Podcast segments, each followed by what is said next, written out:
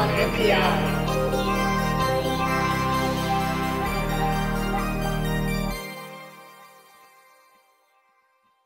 Eye on NPI, brought to you by DigiKey. Thank you, DigiKey. This week it's Orion fan. Yes, although it's not a fan. I mean, I'm a fan of this. Yeah. Uh, and you can see I've got my MIT shirt on because this is an MIT themed Eye on NPI. All right, let's kick it. So this is the ML 2010, and this is a mini lab kit um, available from Orion Labs. And it's kind of interesting because they do make fans, and then like all of a sudden they made this like lab suitcase. What is this thing up? up what is Yeah, up what with is this thing? this? Okay. So this is kind of an all-in-one like prototyping power supply. It's particularly good at analog circuitry prototyping and development. It's basically got like a full test lab inside of it, plus this gigantic breadboard, um, prototyping area, and more. And it comes in like a suitcase that you can pick up, move around, plug in um, whenever you want to work on your project, and then you can close it up to safely put stuff away. Um, so the reason I was like, when I saw this, I was like, oh, this is so cool, is because it reminded me of at MIT when you do the digital or analog lab classes, you have a thing called a nerd kit, and this is what the nerd kit looks like. It's also a suitcase, although it's more breadboardy stuff, and you see like there's um, some power supply stuff at the top. You have a built-in power supply. I don't think they had built-in um, uh, sweep generator or like you know function analyzer, any of that stuff, the way the ML 2010 does. Um, but it was something that you would use to design your analog or digital um, circuits. So, for example, here's uh, 6111 Digital Lab. Uh, and you'd see that the, the kits would become very, very complicated very quickly with lots of wires. But the really nice thing was that you know when you came to lab, you'd work on your project, you'd open up the suitcase, you'd plug in all the um, wires and chips and get all that working, and use the oscilloscope on the bench. And then when you were done, you would uh, close it up and put it back into your um, uh, locker that you'd have, and then you know the, the locker would have a combo lock on it. So you know there was this joke after everyone would finish their lab classes that they're like, "Oh man, I wish I could keep the nerd kit," and you couldn't buy them; they were only available while you took the class. And nobody even came up with the idea of like maybe not returning it. Like we didn't even want to know what would befall us if we didn't return the kit. Like you had to give it back. And you know, there's been other similar like trainer kits, like Heathkit has um, this trainer kit that has, I think, a, a built-in um, a function generator, built-in power supply, and a little breadboarding area. Um, but of course, these are not made anymore either. Uh, these are from Heathkit. Although uh, there's some really cool documentation about this.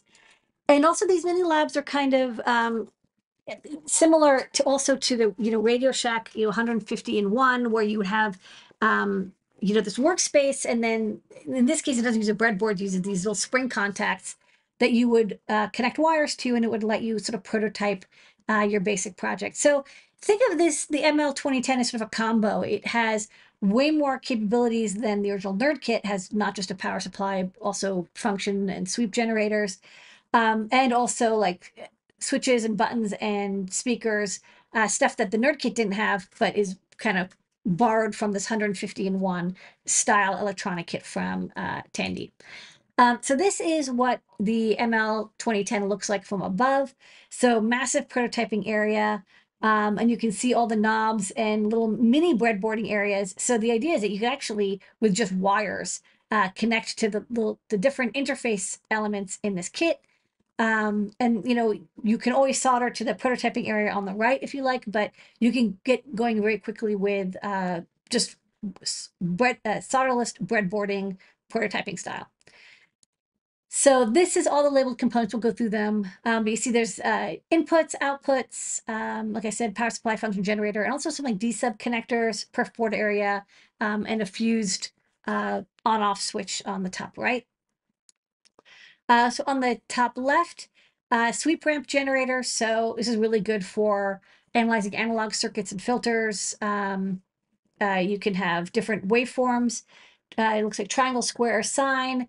Um, I don't have off the top of my head the uh, frequencies, but you know you can tell it's like from one hertz up to one megahertz at least, uh, and then two pots for uh, changing. Sorry, three pots for changing the DC offset the amplitude um, and uh, uh, frequency within the decade counter range, like 1 to 10, 10 to 100, 1K to 10K. Um, there's also uh, the clock out from the function generator that you can go into your oscilloscope if you want to synchronize to that. Pulse generator, also good for analog circuitry analysis. Um, you also have the LED indicators. You can just connect those up to your digital circuits. Two power supplies. Um, I really like this, both positive and 18 volt adjustable, as well as fixed negative and positive 12 and fixed negative and positive 5. And I think you get an amp out of each. Uh, speaker and two generic analog pots. You could use that for um, input and output. The speaker is actually on the right hand side.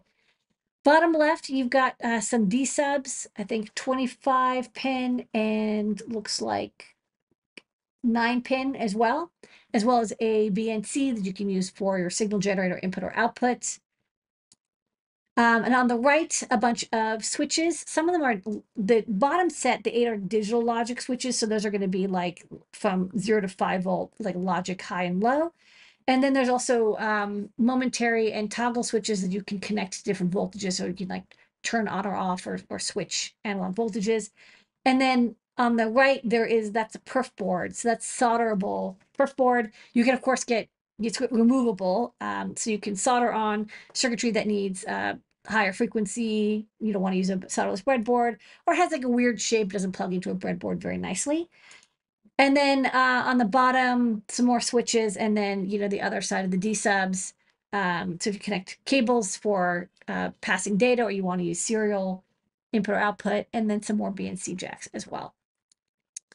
Um, all the specs, you know, you can uh, check specifications in the app note data sheet, but basically, you know, you could use this with TTL logic, but it's going to be really good for people doing analog circuits, maybe um, some lower frequency RF audio, especially would be a good um, use case here. Um, filter design, um, trying to think what else, like, you know, transistor level logic. I mean, it's a little retro, but there's still people doing this kind of work. Especially the power supplies and the function generator, I think, are, are a pretty sweet deal. Um, like I said, you know, you know, one amp from a variety of sources, and it's all fused and goes through one power supply, so you don't need a separate power supply.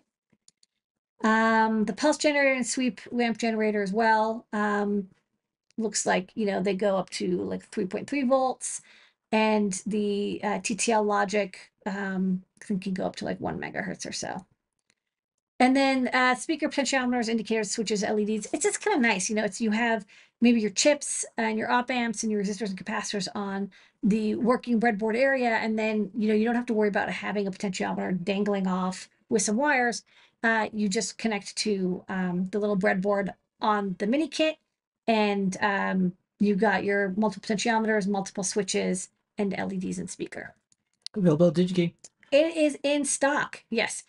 Not inexpensive, but I think this would be really good for schools, labs, companies, especially when you have somebody who's working on a project and they want to be able to put it away safely, bring it back out. It's meant to last for a very long time. So, you know, maybe not individual makers would, you know, want to throw down to get one of these nice lab kits, but I could definitely see if you have a prototyping lab in your school or office or company, um, having one of these will be really handy. That's all I have. Bye bye bye Bye, bye, bye, bye. Pie, pie, pie, pie, pie, pie, pie on ice. Eye on NPI.